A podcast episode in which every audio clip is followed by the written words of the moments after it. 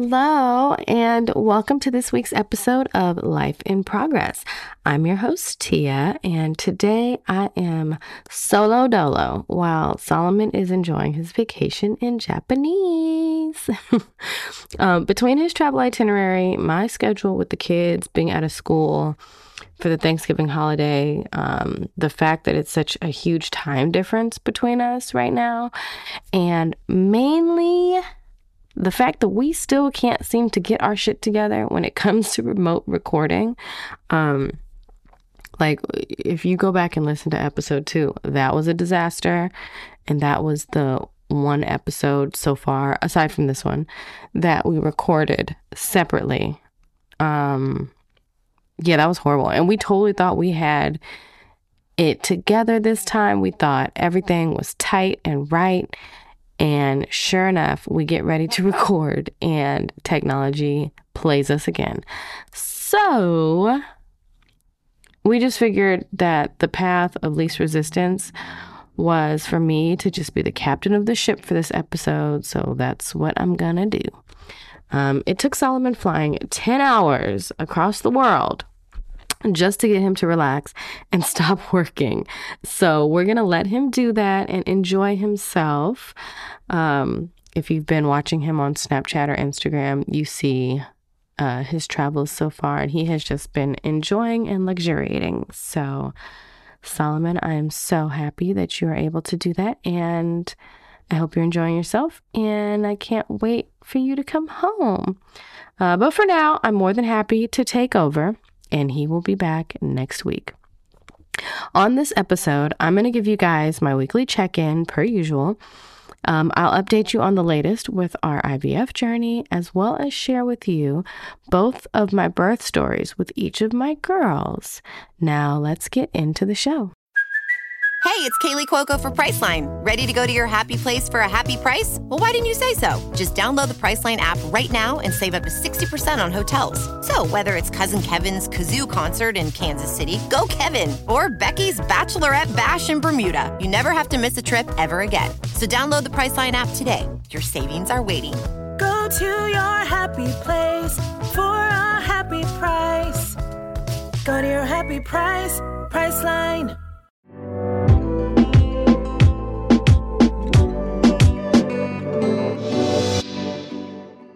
So this week, we have no new listener letters or reviews, but please continue to rate us 5 stars and 5 stars only. Y'all know the drill. And as always, we love to hear from you guys, whether you just want to say hi, you want to share a story with us, ask for advice, ask us questions about us, our journey, our business, whatever you may have on your mind, please do so. Feel free to email us at lifeinprogressshow@gmail.com. Anyway, let's get into my check-in. This past week was so busy, but in a good way. It was good busy. I did a lot less work this week than I usually do, and just spent more time, you know, enjoying my kids' holiday break. So Solomon treated me and the girls to the Mariah Carey holiday show at the Hollywood Bowl. And I don't want to share too much about it while I'm by myself. We'll wait till Solomon's back next week and we can really dig into that and tell you guys all about that, because it was hilarious. It was so much fun. The girls had a blast. Solomon and I had a blast. And the whole time I was just thinking, like, our poor kid is going to have 2 characters as parents. They're going to have to buckle up. So we will get into that next week when he's back. But we did have an amazing time. It was so fun. So sweet of him to treat me and the girls to that. And yeah, we all had a blast. So after that, I got together with my friend Marcus. I had told him that I just wanted to go out and drink. Like, I have been either completely sober or mostly sober for pretty much the second half of this year. You know, between the egg retrieval for Solomon plus the one I did prior, I haven't really been able to just have a good drink. And I'm not someone who likes to get drunk. Like, I don't like how it makes me feel. I don't like the hangover the next day or any of that. So I don't get drunk. But, you know, it's nice to enjoy a few glasses of champagne or have bottomless mimosas at brunch or a couple cocktails with dinner or, you know, with friends or whatever. So, and I've really been like not doing that for, you know, the sake of my egg health with this whole, you know, journey I've been on. So I'm still going to need to do that because we still have our transfer, our implantation coming up soon. And I'll get into that more in a bit. But, you know, I just wanted to take one night now that egg retrieval's done and everything is well with that and just get tipsy. So that's what we did. So I met up with him at his house, and he's got this really great little like town center not far from his home. So we went over there and went to a couple different restaurants and had drinks and, you know, chopped it up with the bartenders and caught up with each other, all that good stuff. He spent his holiday back east with his family in the DC area. And so I saw him the day before he left, I believe it was. Yeah. So that was cool. Thanksgiving was great. We didn't really do much. Our Thanksgivings and holidays, now that the kids in our family are getting so much older, they've really slowed down and gotten smaller, which is fine, you know. I don't mind it. I don't really love big ass holidays and a bunch of people and all the effort it takes to put it together and clean it up and blah, blah, blah. So it was just me, my daughters, my mom and dad. My mom had asked me a couple weeks ago, you know, what do we want to cook for Thanksgiving? You know, I know it's going to be small, but we have to, you know, cook something, and it'll be good to have food in the house for a couple of days. And I told her, I said, I don't want Thanksgiving food. You know, I'm not a huge Thanksgiving food lover. There's a few things I like, but for the most part, I'm not one of those people that's like looking forward to Thanksgiving and eating that food and, you know, going back for seconds. Like, that's not me. Like, I typically get a small little side dish size plate of food and I keep it moving.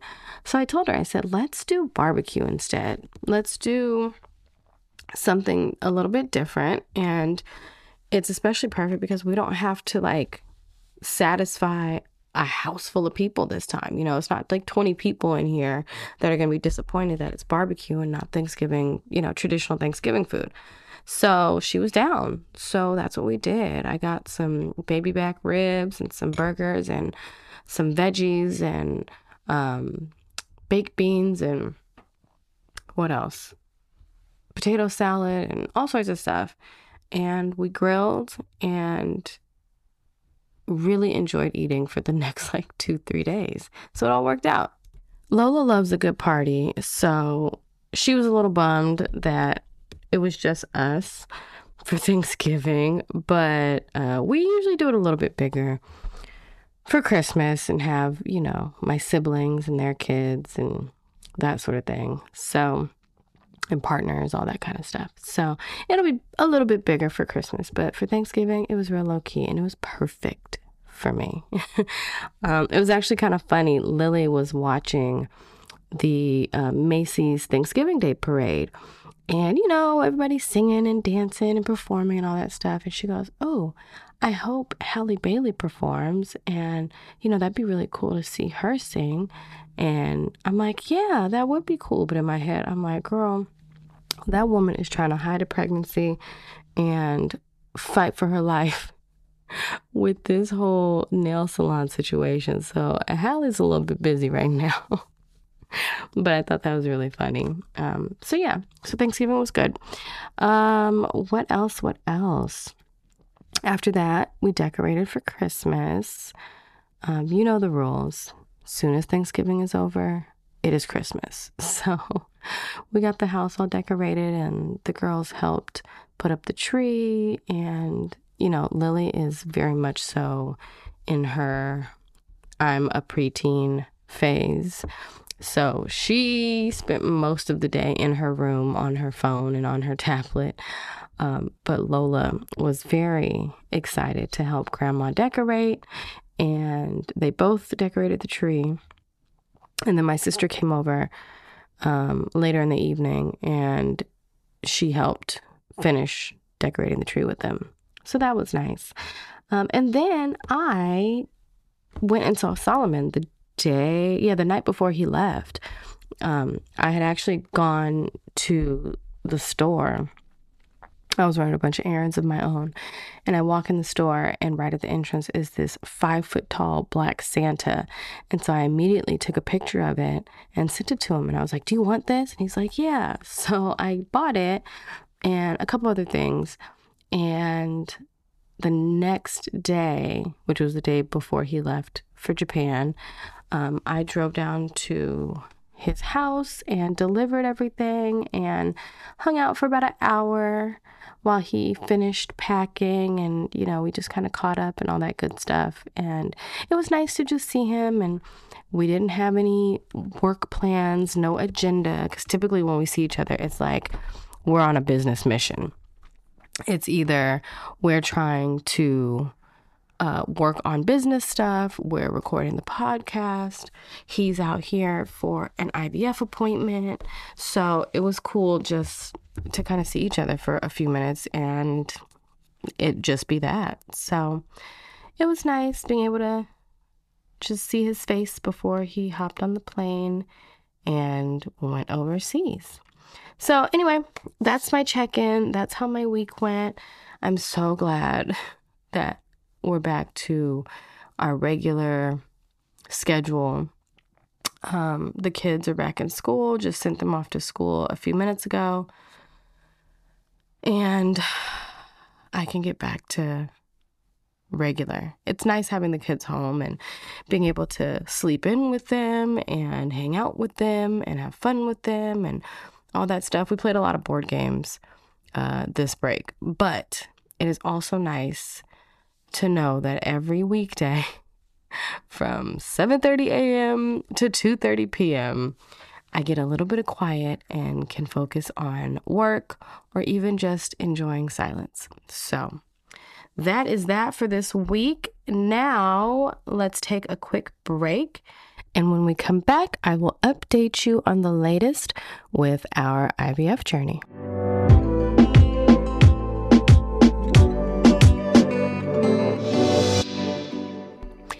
We are back. As you guys are probably aware, if you listened to last week's episode, we ended up with a grand total of 5 little embryos out of the 23 eggs we retrieved. And now the next step is getting them PGT tested, making sure that they are chromosomally normal, seeing what the gender of each one is, and currently they are frozen at the clinic that we're working with. They biopsied each of them and sent the biopsied cells to New Jersey for PGT testing. So at this point, it's just a waiting game. We are waiting to see what our results are. I don't think we have much longer to wait. It's like a 2-week process. And we're kind of getting towards the end of that. I don't like to keep track of exact days. It drives me crazy with anxiety. I prefer to just keep busy, kind of put it out of my mind. And I feel like it comes quicker when it's that way. So I don't know exactly how many days left we have to wait. I'll know once they email us and tell us what's what. So we're really excited. For now, it's kind of just a waiting game. I'm not doing anything in particular. waited for, the PGT testing, as well as my menstrual cycle to return. And I knew it would come back quick because I've done egg donation, egg retrieval twice before, and each time it came back really quick. I don't know if that's normal, not normal, what, but for me, it comes back within like 2 weeks at the very latest. And same happened this time, actually on Thanksgiving. I woke up at like 2 a.m. Thursday morning, and I had to go to the restroom, and I realized that it had started, and I immediately text Solomon, like, my period started, yay. Now all we have to do is wait for the embryos. And then I emailed our clinic, but of course they were gone for the holidays, so I just got like a little automated, we're out of the office response. So now I think today is their first open business day. It's still pretty early in the morning, so I haven't heard back from them yet, but I should be hearing back from them at some point today. And over the next couple of weeks, it's just going to be, testing my levels, running, blood labs and that sort of thing, and looking at my uterus and starting whatever medications need to be started to kind of just prepare my body for transfer. The plan is to transfer in January. We're hoping for the top of January. Might be the end of January. We're not sure yet, but we're really excited to get going on this. So yeah, so that's the update for right now. I'll get into it, of course, more when Solomon is back. But there's really not a ton of news. Nothing exciting is happening right now. It's a waiting game for my body, a waiting game for the embryos, just waiting. So that is that with that. Let's take one more quick break. And when we come back, I will get into my birth stories with both of the girls. So I will see you in just a minute. All right, we are back. So let's talk birth. I had my first daughter in February of 2014. I was 25. I had just turned 25 the month prior. So for the majority of my pregnancy, I was 24 years old. First pregnancy, and I just kind of wanted to learn as much as I could. But as a first-time mom who really didn't have a ton of mom friends, and my friends who were moms were just as young and inexperienced as I was, and a lot of them became moms at an even younger age than I did. So, they weren't really in tune and knew the questions to ask and how to research and, all those sorts of things. So I did my best, kind of learning what I could. I watched, I think it's called The Business of Being Born. Ricky Lake was one of the executive producers. I believe there are two films. There's a part one and a part two. I watched them, and they were very eye-opening, very informative, but I still kind of just learned on the fly. Went to birthing classes. My mom and my sister actually joined me for those, which was really fun. When I was 8 months pregnant, in December, the December before I gave birth, my daughter's father and I split. We were living together in LA when I was pregnant, and when we split up, I moved back to my parents' house in Orange County, and gave birth in Orange County, all that good stuff. My doctor was in Orange County anyway, because I just kept the same OBGYN that I had been going to since I was 18. So it actually made things a little bit easier being in Orange County, because the whole time I was pregnant and living in LA, I was thinking, oh shit, how am I going to you know, get to the hospital? Am I maybe going to come stay with my parents for a couple weeks leading up to birth just so I'm close by? When I do go into labor, you know, what is it going to look like? So when we split up, kind of made things easier logistically, as crazy as that sounds. So my sister's birthday is February 18th. My mom's birthday is February 22nd, and my due date was February 24th. So we were going to have a very busy week when it came to giving birth and birthdays and all that sort of stuff. And at the time, my sister did a lot of traveling, and especially traveled for her birthday. And so I had told her, I said, look, this baby is coming the week of your birthday, and I do not want you to be in some other country while I'm doing that. I want you here. So she said, all right, I won't travel. So she did stay home. And as luck would have it, I went into labor on her birthday. It was the evening of her birthday. And I remember I went out to dinner with my parents that night because in lieu of not traveling, she did end up celebrating her birthday in LA with her girlfriends. So she was out doing her thing. I was in Orange County and I had dinner with my parents to celebrate my mom's birthday a little early since her birthday was right next to my due date. And I just remember feeling off. I even said to my parents, like, I feel weird. I feel different. I feel off. Unbeknownst to me, I was actually in labor at that point. It wasn't active labor. It wasn't consistent contractions. It wasn't, you know, painful or anything. I just kind of felt a little off. It was indescribable. And yeah, turned out that was early labor. So we went to dinner, finished dinner, got home, and I think I took a shower when I got home, and because I was so paranoid. I was like, I have to shower. I have to always be super clean. I was taking like multiple showers a day because I just didn't want to be in labor and have to rush to the hospital. And, you know, my last shower was 24 hours prior. So I got home, took a shower. And just kind of, I don't know what I did, laid around, just chilled. And then suddenly I started feeling contractions and noticing that they were kind of consistent. They weren't close together, but they were consistent.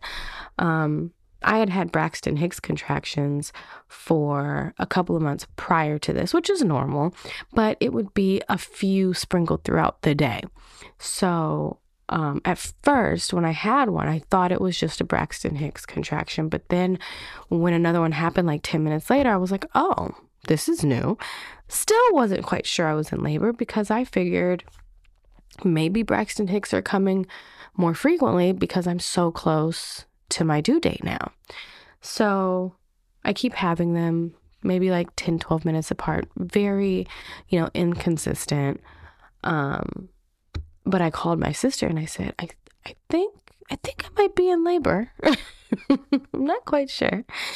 And because she had gone to birth classes with me, she knew how to count contractions and what to look for, all that kind of stuff. So we're on the phone and they start to get a little stronger to the point where I have to stop talking when I'm going through one.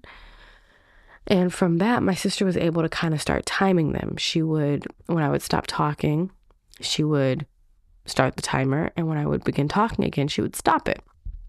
And after a while, she was like, sis, these are definitely like consistent. These are definitely, you know, X amount of minutes apart each time. There's a pattern for sure. And so I'm like, okay. So I called the nurse desk. And I let them know that I was having consistent contractions, but they let me know that they were not close enough together yet for me to come in. So, and I had a false alarm like a week before this. And most new moms know that if you end up going to the hospital with a false alarm, it kind of makes you a little self-conscious, and you don't want to seem silly going into the hospital every time you have a little feeling you might be in labor. So this time I was like, I'm not going in until I know for sure. Like, I'm not going to be, sit there looking silly again. Like, here comes this lady. Every time she has an ache or a pain, she thinks she's in labor. So the nurse that I called, she said, yeah, this is probably labor if they're consistent and there's a pattern, but they're not close enough together for you to come in yet. So once they are, a couple minutes apart, I forget if it's 2 to 3 minutes, 3 to 4 minutes, something like that. But she said, once they're closer together or once your water breaks, whichever comes first, then come in and see us. So I'm laboring and I tell my sister this. And so, we're just kind of counting contractions and they're starting to get a little closer together, like 8 minutes apart. They're getting stronger for sure. And so I told her, I said, you know what, let's get off the phone. I need to just kind of lock in and focus. I can't hold the phone. I can't be on the phone. I just need to be in my zone. So that's what I did. So we hung up and I just kind of walked around my house and breathed through contractions, just labored. I was all alone. It was kind of I think it was 2-3 o'clock in the morning at this point, and my parents were asleep.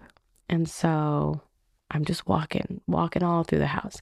And then eventually my dad hears me walking and he wakes up and asks me what I'm doing. And I told him, I said, I think I'm in labor. So I'm just walking around. He said, oh, okay.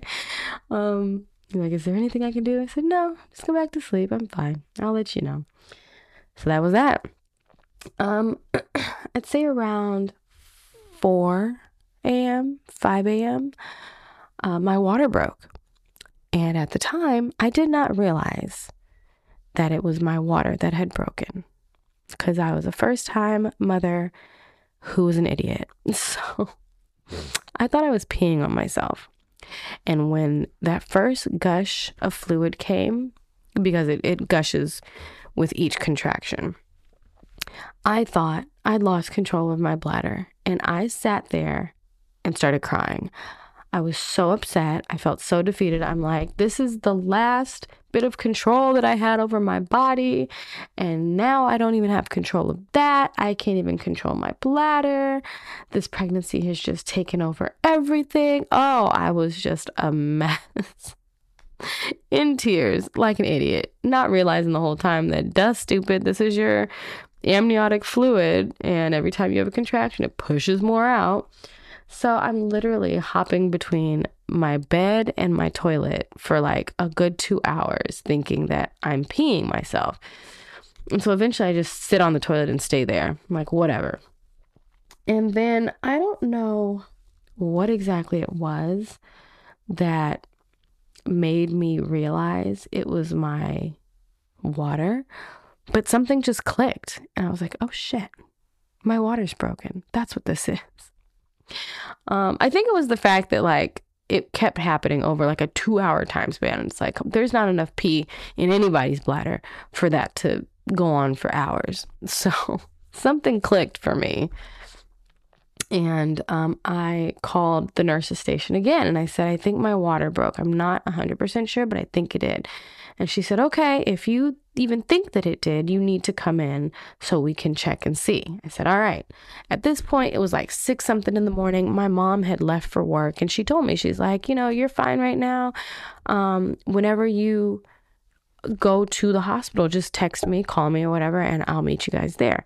Mind you, my mother, when she was pregnant with me, my sister was 11, 12, and my mom took a shower, did a few loads of laundry, got the kids dressed, took them to school, did a whole bunch of shit while she was in labor before she finally went to the hospital to give birth to me. So my mother is not the type of woman that's oh my God, you're in labor, stop everything. So she's like, girl, I'm going to work. Call me when there's news. So I remember, the nurse said to come in. So I got myself dressed. I grabbed a bath towel and folded it up. to kind of catch the fluid that kept coming. And I told my dad, I had my hospital bag packed and it was kind of at the foot of my bed. And I called him into my room and I said, okay, Dad, it's time. We need to go to the hospital.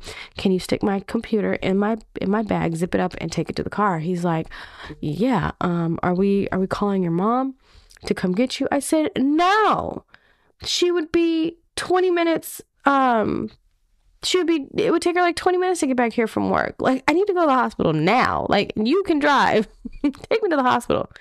So we get in the car, and God bless this man, because when you are in labor and your contractions are as close together at this point and as strong as mine were, it's like you want them to drive like a bat out of hell to just get you there quick, but at the same time you need them to drive very slow and carefully because you can feel every little pebble on the road.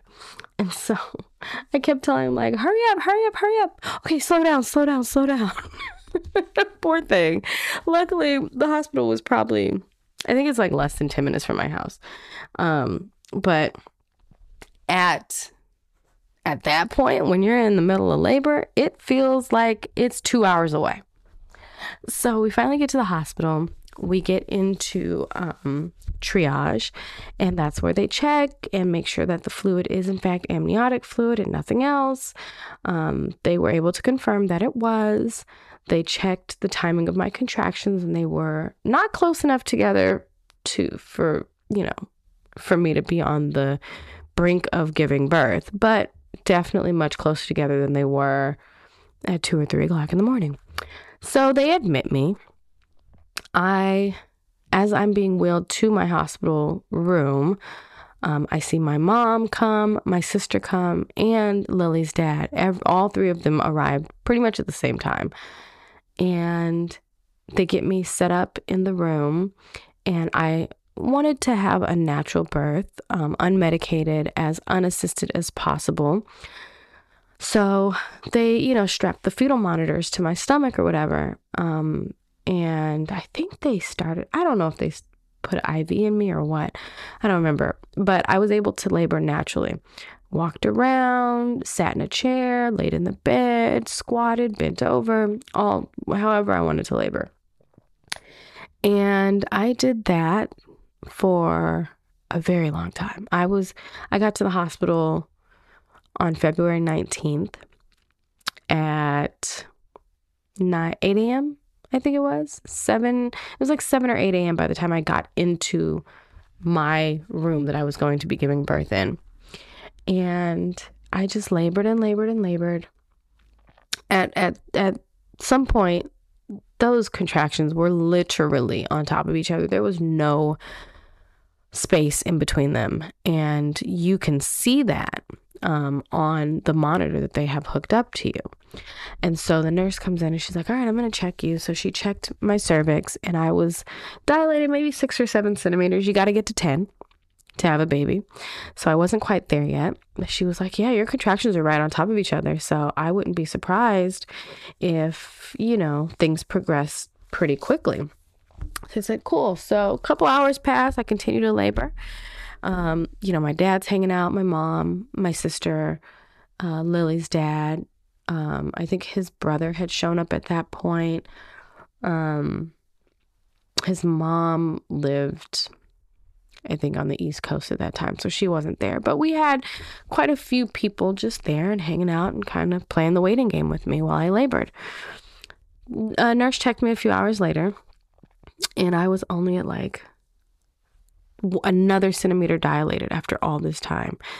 And she was like, okay, she was like, if you want, you can keep laboring, or we can kind of help you along and start Pitocin for you. But just so you know, Pitocin is going to make your contractions more painful. So you're probably going to want an epidural. And I said, yeah, because I'm barely making it through these contractions. If they get any more painful, I'm not going to be able to handle that. On top of the fact that I certainly don't want to keep trying to labor naturally, because at this point I was like 18 hours in with active, painful labor. And I told her, I said, any longer, I'm going to be so exhausted. I won't have the energy to push efficiently. And God forbid, I'm too tired to push and I can't get her out. Then I end up with a C-section. So I said, all right, let's do the Pitocin. Let's do an epidural. And I'm going to get some sleep so I can take a nap. My body can keep doing what it needs to do. And then when I wake up, I will have the energy to push. So that's what we did. And around 8 p.m.-ish, I was awake and they checked my cervix and I was like 9.5 centimeters and right on the brink of being ready to push. So they get all set up. They get, you know, everything. If you've ever had a baby, you know, when it's like go time, everything changes. They start setting up baby stations and nurses get into position and doctors are called and all that sort of stuff. My mom, my sister, and Lily's dad were all in the room. Lily's dad was holding my left leg. The nurse was holding my right. My sister was next to him at my waist. And I just remember looking up and seeing a light from, you know, the hospital.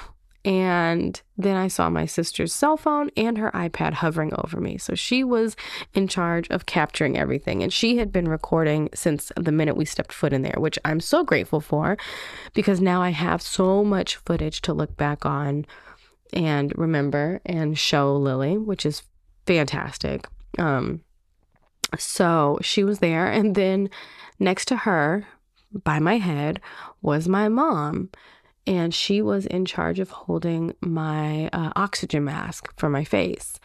And it was so funny because I didn't even think about the fact, you know, my mom has given birth to 3 children. She's, you know, at the time she was in her, I think, late 50s, early 60s. So it just didn't even dawn on me the fact that she'd never actually witnessed a birth other than her own. And so this was her first time being a part of a birth. And I thought that was just the coolest thing. And so it was time for me to push. And the doctor comes in. And the doctor was actually a friend of my mom's, which was really cool.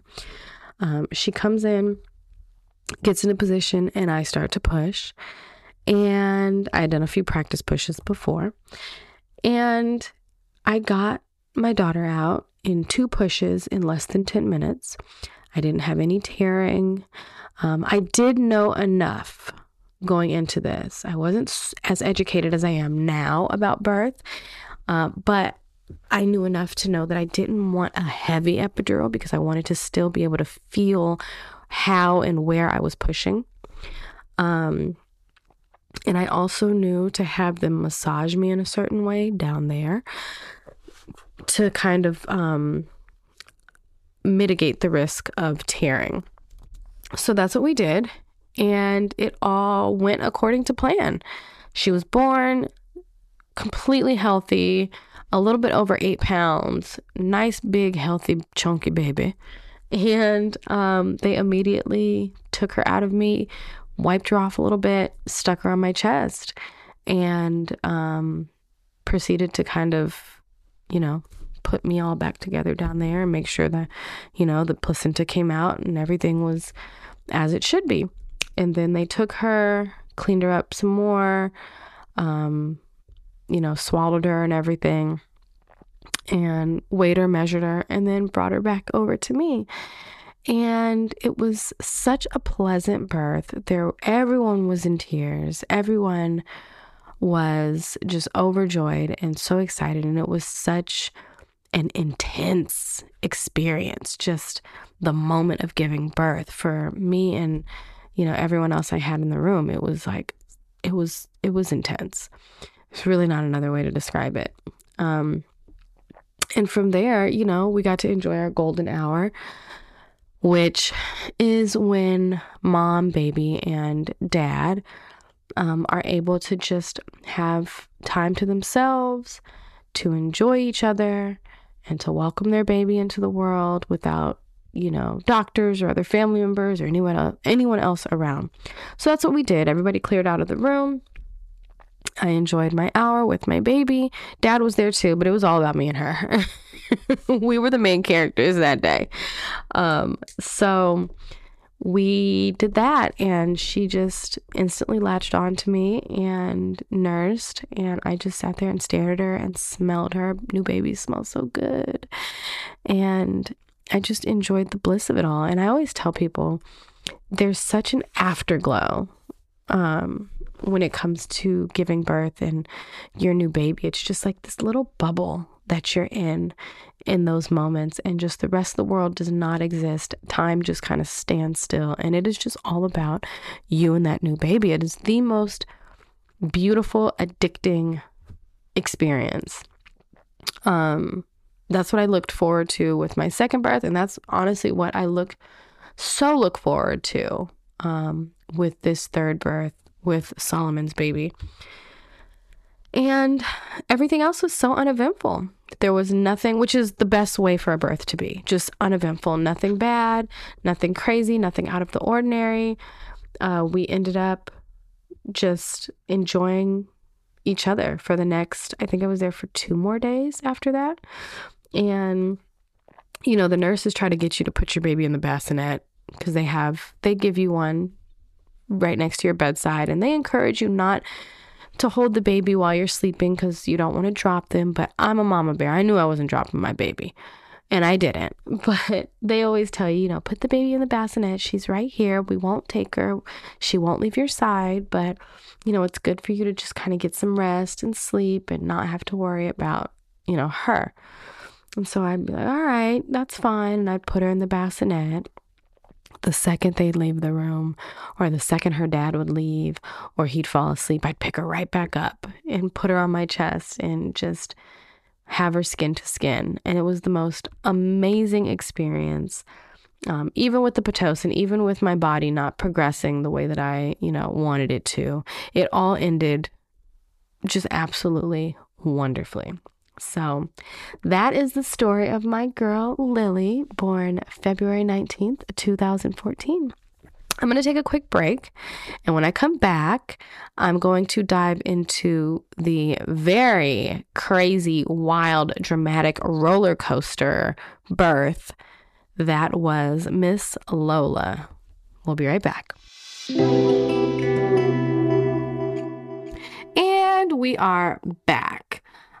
Now it's time for us to get into Miss Lola's birth story.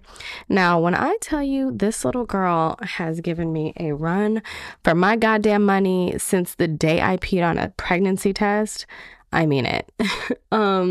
So with her, I had what's called hyperemesis gravidarum, and I had it with Lily too, but it wasn't nearly as severe with Lily as it was my second time around with Lola. I was on bed rest.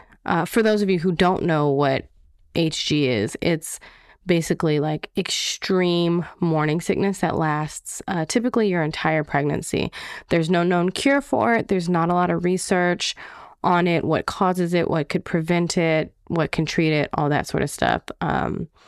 So it's really kind of a crapshoot. But I was on bed rest. I was throwing up like stomach bile because there was no food in my system most of the time.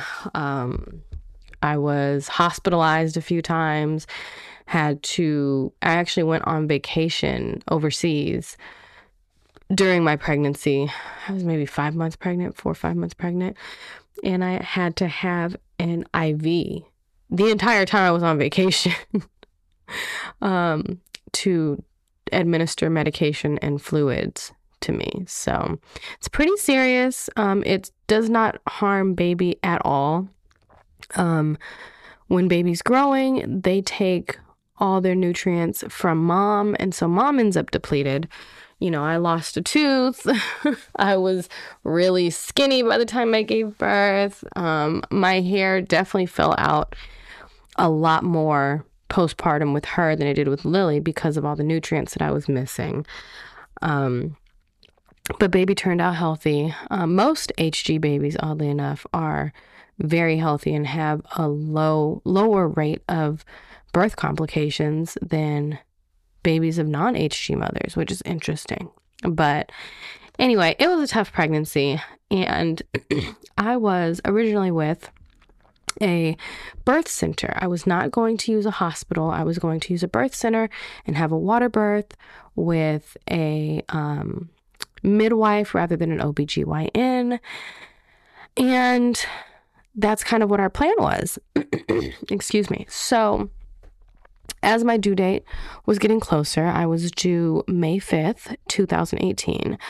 As my due date got closer, my mental health was hanging on by the thinnest thread imaginable.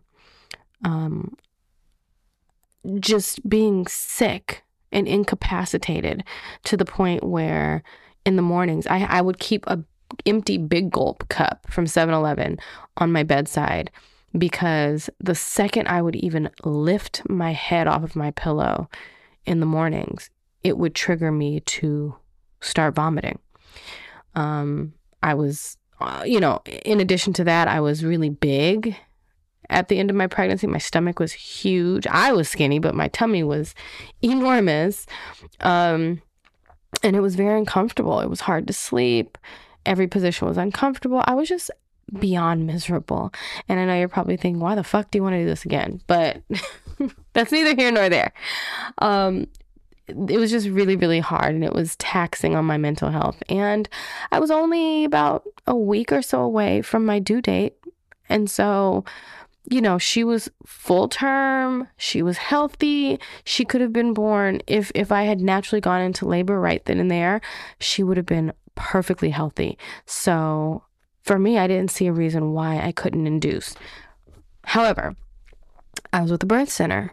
They don't use medical intervention. And so there would have been no way to really induce me without being in the care of an OBGYN at a hospital.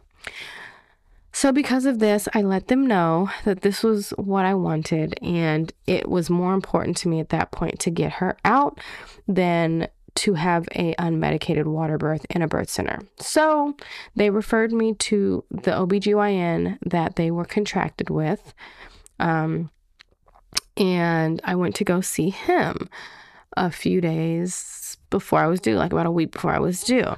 And I let him know that I wanted to be induced, and that's why I was switching over to his care. He let me know that the hospital, their hospital policy is to not induce until I think 41 or 42 weeks. So that would have meant I had to not only meet my due date, but go past it. Which I did not see happening. I wasn't even trying to make it to my due date, let alone pass it. So the nurse, thank goodness, she kind of put a little bug in my ear, and she said, they won't just straight out induce you and plan it, but if you go in through the ER and the right doctor is there and they see that you're completely, your baby's completely healthy and can be born with no risk and no complications, but sees how negative and detrimental staying pregnant could possibly be, they might admit you and they might induce you before the hospital policy. So I said, bet, cool, let's do that. So I get all my ducks in a row. My mom and my sister plan to take my oldest daughter, Lily, who at this point is about 4 years old. And so I call them and I let them know, look, I need you to take her. I'm going to go get induced at the hospital. I got to get this baby out. So they take her. It is at this point, May 3rd. And on the 4th, the morning of the 4th, my husband and I, ex-husband now, we go to the hospital through the ER, and I let them know that I cannot stay pregnant anymore. This is killing my mental health. I'm extremely sick. This baby is only a few days away from her due date anyway, and there should be no problem inducing me. Thank the Lord, the hospital that was on duty agreed.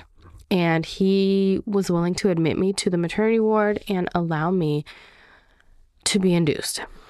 So we went up and we started that process. Now, that included, once again, having to do the Pitocin and the epidural and all that kind of stuff, which I was already familiar with considering my previous birth. They started that right away. And when they went to check my cervix, they realized that while I was dilating, Lola's head was not positioned perfectly. It was a little off center. So every time I would have a contraction and she would push down towards the opening of my cervix, she would irritate it and cause it to swell. So while my cervix is opening, the swelling is basically counteracting all of that, and there's no progress being made. It's like when you're swimming against a current, you know, you can't make any progress because the current keeps pushing you backwards. So you essentially are just kind of swimming in place. It was the same concept. So because this doctor is associated and affiliated with the birth center that is very pro, you know, listen to the woman's body and things are done on natural time, XYZ. He was not rushing me, which was fantastic. So, you know, he was communicating with me via the nurses that were tending to me. And the nurses basically said, you know, we've spoken to the doctor. He has no problem with you continuing to labor and take your time if that's what you want to do. I said, we're not getting anywhere, clearly. And I don't want, you know, my baby getting tired and, you know, fatigued and then it becoming an emergency situation. So let's have a little bit of intervention here. So they suggested intravenous Benadryl. So I said, fine. So they put the Benadryl in my IV and child, that room started spinning immediately. Within like 2 minutes, I was like, all right, good night. See you guys later. Have a great day. And I was knocked the fuck out. This is May 4th. And by this time, it's like evening of May 4th, I believe. So I sleep and I sleep and I sleep and I sleep. And I wake up late afternoon on the 5th. They check me again. And the Benadryl did not do what we were hoping it was going to do. And the nurse told me straight up, she was like, look, this is probably one of the more severe cases of this that I've seen. You know, typically Benadryl is the answer and it works. And we continue on and have a really just normal, uneventful birth. But your body's just not responding. And she said, you know, I spoke to the doctor and he's allowing you to either maybe do some more Benadryl and keep waiting it out, seeing if anything changes, or you can elect to have a C-section. And I said, look, we've already been here for, at this point, a day and a half. And we kind of know what the situation is. If this isn't working now, I don't see it working in the next few hours. So let's just get on the schedule to do a C-section. She said, all right. So when you say you want to have a C-section and it's an emergency situation, it's not scheduled beforehand, not an emergency situation, but it's not something that is scheduled beforehand. You know, you don't just go right into the operating room and have it done unless the baby is like in emergency dire distress and, you know, you have minutes to save them. But in my kind of case, I could wait. So I did. So my C-section was not scheduled until the next afternoon. So that puts us at May 6th. Mind you, I got into this goddamn hospital May 4th. But they were giving me medication and like Zofran and anti-nausea stuff through an IV, which was way better than orals and suppositories and all that kind of stuff. So at least I wasn't feeling too nauseous this whole time. And I was a little more comfortable than I had been, you know, at home. So that made these days a little bit easier to cope with. So anyway, so it's the 6th now. It is time for my C-section. My mom was distraught when she heard that I was going to have a C-section. That is not something she's ever done. She had me and both of my siblings vaginally. And so this was kind of new territory for her. And she was just kind of scared, you know. There's complications that can arise with C-sections. It is, of course, infinitely harder to care for a newborn while you're also trying to heal from a major abdominal surgery. It's just not preferable if you can avoid it. And so she was pretty bent out of shape about it. But I let her know, like, it's all good. I'm okay with this decision. I made this decision. I could have, waited it out and maybe hoped for a vaginal birth, but I think this is the best route and, blah, blah, blah. So I have my C-section. I'm already so doped up. There's still Benadryl in my system. There's anti-nausea medication. There's an epidural. There is the Pitocin that they use to start my labor. And now there's going to be anesthesia for this C-section. So we do the C-section. I'm loopy-doopy.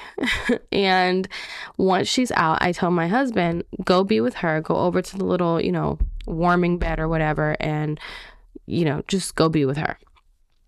So that's what he did. And while I am in my little corner without him, the doctor and the anesthesiologist are there, and the doctor is, removing the placenta and stitching me back up and doing all that kind of stuff because, of course, with a C-section, you don't naturally pass the placenta the way that you would if you had a normal vaginal delivery.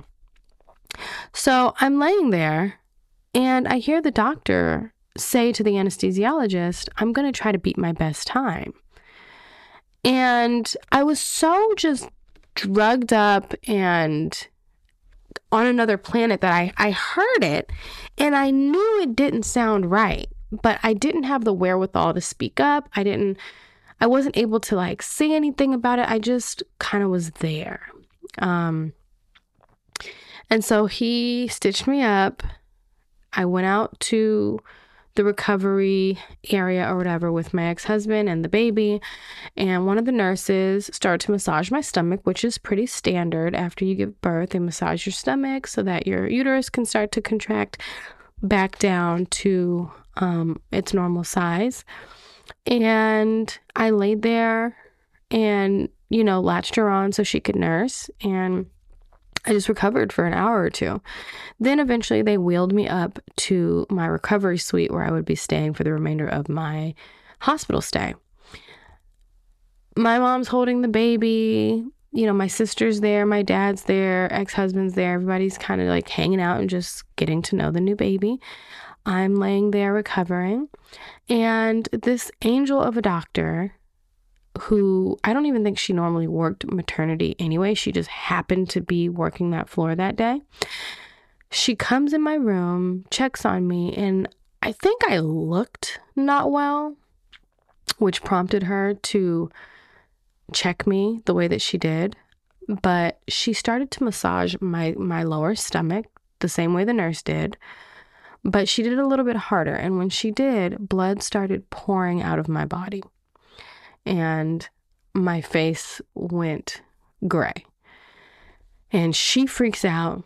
She sticks her entire adult-sized hand up my vagina into my body to start pulling out blood clots. And she had to in order to save my life. So she's pressing on my freshly cut and sewn up C-section area and scar. She's shoving her hand into my uterus that was also just cut open and sewn back together. And she's trying to just scoop out blood clot after blood clot after blood clot. And I'm screaming bloody murder. That is the most painful thing to this day that I have ever experienced. And I have experienced some painful shit. She has the nurses. She's yelling at the nurses to unplug the bed that I was in, because, it was not a gurney. It was a hospital bed. And, those are plugged into the wall. They're kind of permanently stationed in their respective rooms, but there was no time to get me a gurney. There was no time to get me on one. They needed to take that bed down to the operating room immediately. So she's yelling at nurses to unplug the bed and get me down to the OR. I'm passing in and out of consciousness at this point between the pain and the blood loss. I was done for. So get down to the operating room. They perform a DNC, which is basically just cleaning out the rest of the placenta, because in the doctor's attempt to race to his best time, he did not remove all of the placenta out of my uterus, which is what caused this entire situation. So they go and properly clean me out. I don't remember if they had to open me back up or not to do that, or if they went, through my vagina to do it. I don't remember. I was passed the fuck out. I do remember I lost all but 1 pint of the blood in my body. I hemorrhaged pretty much all of my blood out. And if she had not come into that room afterwards, I learned, had she come in the room about 5 minutes later than she did, I probably would have died from bleeding internally, and nobody would have known until it was too late. So she is 100% my guardian angel, and the universe put her in my room at that exact time for a very obvious reason. Of course, after having my DNC and having a blood transfusion and stabilizing me, I was in the ICU. I was not able to go back up to my recovery suite on the maternity floor. I had to go to ICU, and that is where I stayed for about a day and a half. And it was heartbreaking because with my, previous daughter, as I shared earlier, I had her on me 24/7. She never left me. She wasn't even in the bassinet next to me. She was on me 24/7. So to have had that as my previous birth experience and now be in a situation where my baby wasn't even on the same floor as me. She was up on the maternity floor in the nursery while I was down in ICU recovering. It killed me.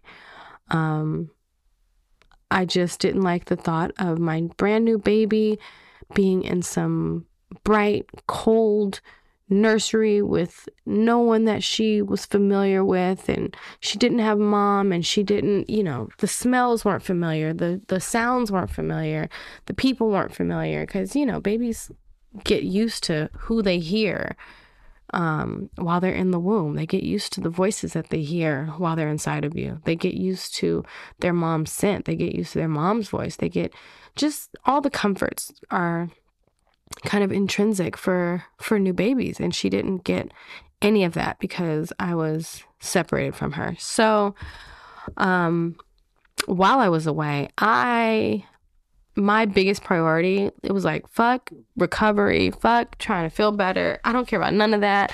I'm trying to make sure my family is on a rotating schedule to make sure someone is always in that nursery holding my baby, feeding her, making sure she's well taken care of.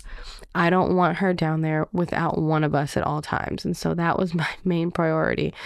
And between my ex-husband, my mom, my sister, they definitely made that happen, and I'm incredibly and eternally grateful for that. And I convinced my nurse, not my ICU nurse, but one of my maternity nurses, she came down to check on me, and I convinced her to bring me my baby for a couple of hours. And so she snuck her down to me, and it was the sweetest, most amazing couple of hours I had in that whole ordeal, to finally be able to hold her and just spend some time with her. After that 36 hours, I was taken back up to the maternity ward, where I stayed for another, I believe, 2 days, and all was normal after that. It was just like my first birth. I never let her go. I held on to her the entire time. And this time the nurses knew not to bother me about it. Like, this lady has not had her baby for the first 36 hours. She's making up for all the lost time. So I got to hold my baby. It was definitely a little bit different having to recover from not only a fresh C-section, but all of the physical, trauma and stuff of what they had to do in that emergency situation to save my life. And just how sore and painful all of that was while it healed. So it was a little bit different, but still that afterglow and that little bubble that you get to have after birth of just you two in your own little world, and no one and nothing else exists, and time just kind of stops. It's the same thing. And it is, like I said, so addicting. So that was my second birth story. Definitely far more traumatic than my first. And that brings me to my plans, and I won't say expectations, because you can't go into birth with expectations. You'll only be disappointed. But my hopes for this third pregnancy and birth. I hope I don't have HG the way I did with Lola, or with Lily, really, because even with Lily, it was uncomfortable and unpleasant. So I hope I don't experience that this time. I'm the kind of girl who, like, I want to still be hiking. I love hiking. I want to still be able to go hiking while I'm pregnant. I want to be able to work out. I want to be able to go out and enjoy myself and have fun and not be, you know, bedridden and feeling horrible and miserable and all of those different things. So I'm really praying for a smooth, happy, healthy pregnancy this time around. And on top of all of that, I really want to have a safe, happy, healthy birth.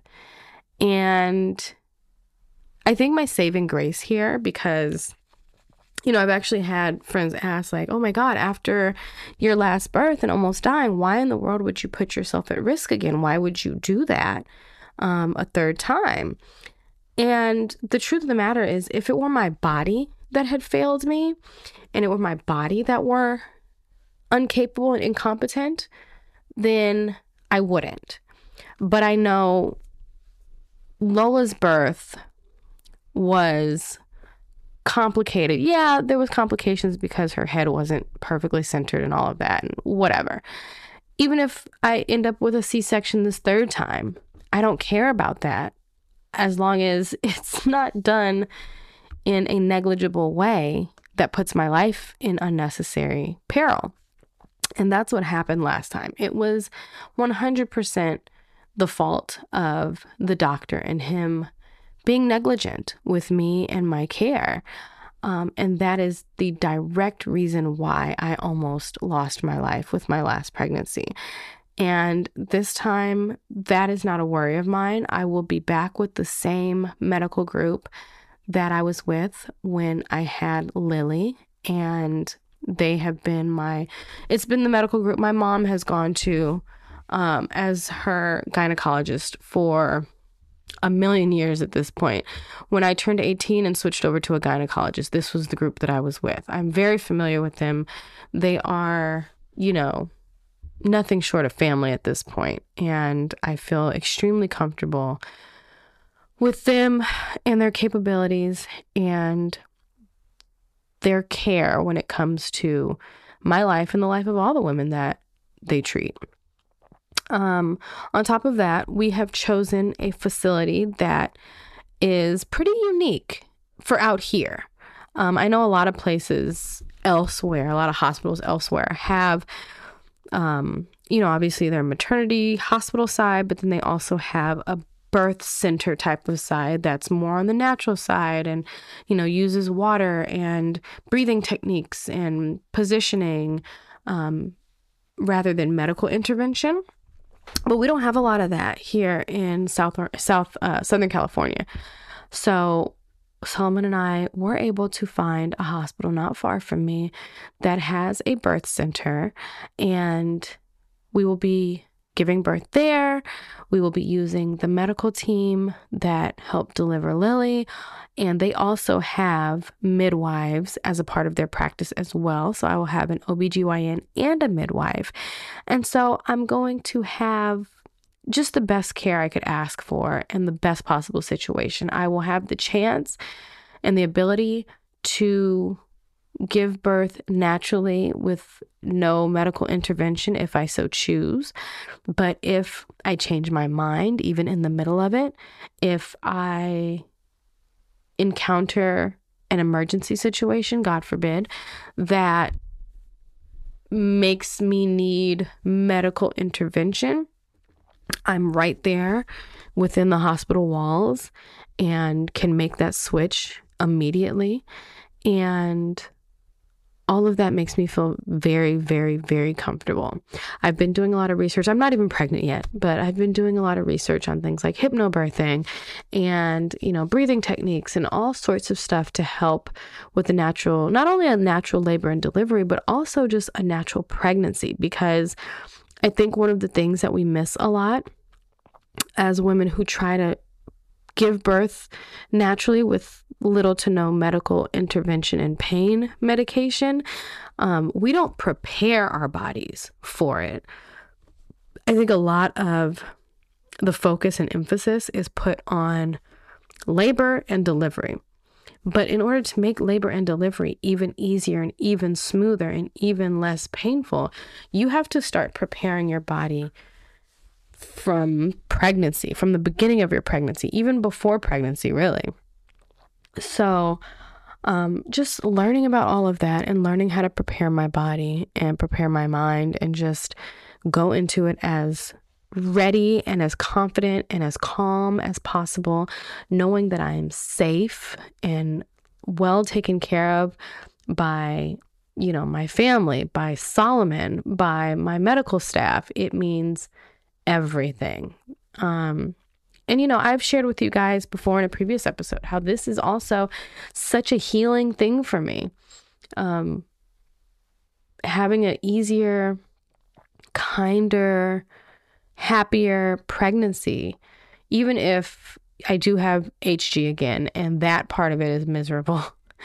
The people I'm surrounded with this time are going to make such a difference. My partner, in, you know, meaning Solomon, is going to make such a difference this time. And that all carries over into the finish line of labor and delivery. So it just all around is going to be a much, much better experience. Even if I end up having to have a C-section again, even if things don't go according to how I would like them to preferably go, just knowing that things are starting out differently and the amount of knowledge I have is different, and the support and the system that I have around me and the village that I have around me is so different than before, is what really, really makes all the difference. So again, we are super excited for this journey, and I can't wait to bring you all along on it and share all the fun details, give y'all all the TMI, grow Solomon out with some pregnancy stuff. I already know he's going to be the best partner. It's going to be so much fun going through this whole experience with him, but I also know he is going to fucking spiral. There are things he is so not ready for and will never be ready for until he's actually in the thick of it. And I'm just so excited to just see how he handles everything. It's going to be hilarious. It's going to be a really, really good time. So that is my birth story with Lola. Her official birthday was May 6, 2018. So I've got my little February baby who is, she's right on the cusp of Pisces and Aquarius. Technically she's an Aquarius, but it's literally like the first day of Aquarius. So she's on the cusp. And then my little Taurus, who is such a Taurus. She has been a Taurus since the day she was conceived and never, ever lets me forget it. So those are my birth stories.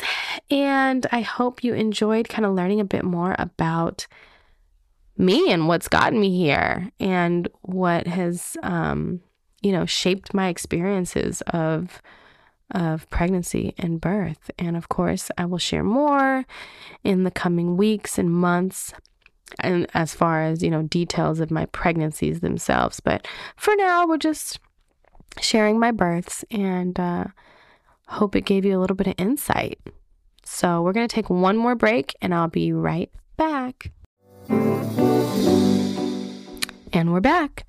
So Solomon and I have been talking for a while now about just different ways for you all to get to know me by myself individually.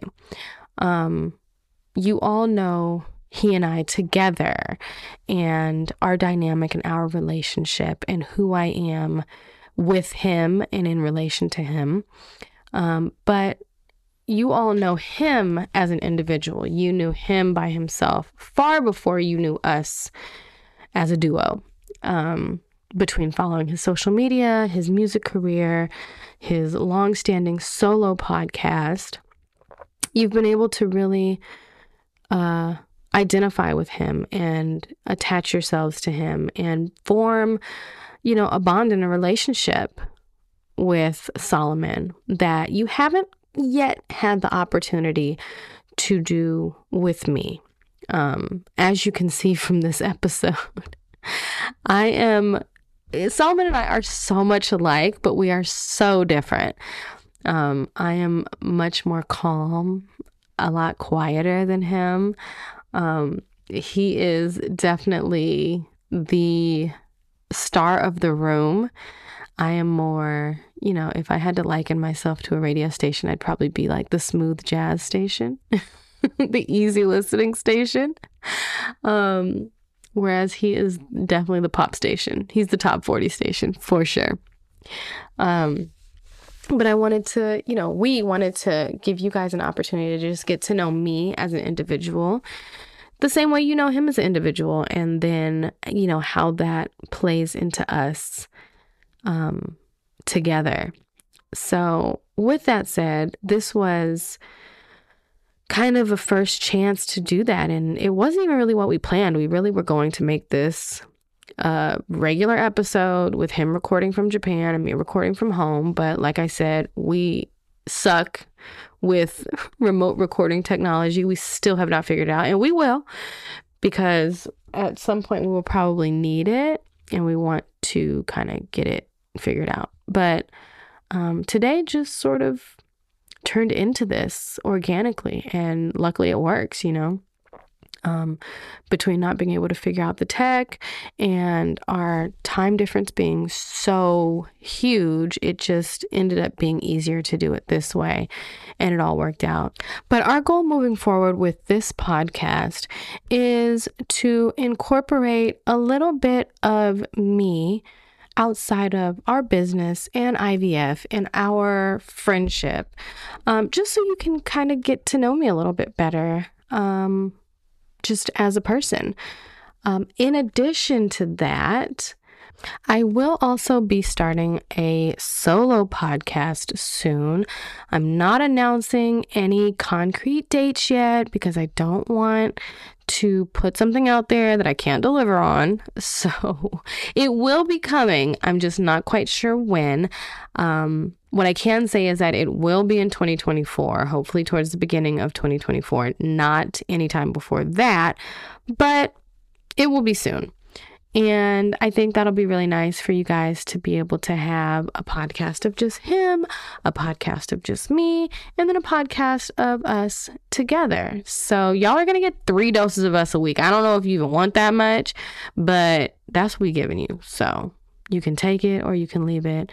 I'm not offended if you leave it, but I hope you take it. But yeah, I look forward to chatting with you guys more and allowing you to get to know who I am as Tia, as a mom, as a woman, as a friend, as a family member, as a business person, all of the above, because as with every woman, there are a million and one facets to us.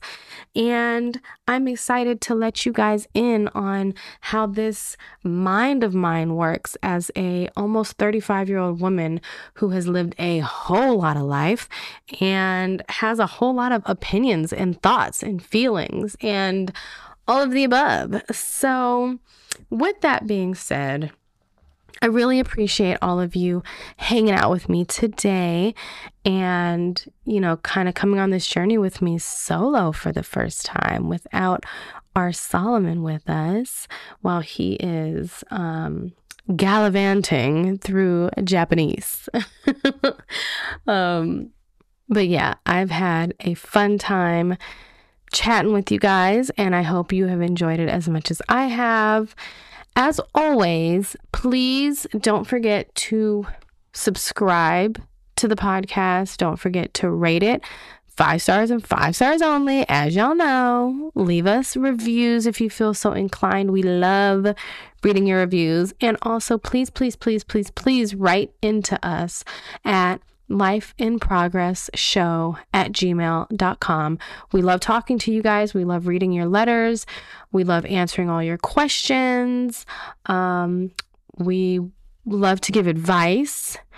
Solomon and I are really funny when it comes to advice because we give very different advice for the same situation. So it's kind of always fun when we're able to, you know, give our opinions on situations and see how much different they are.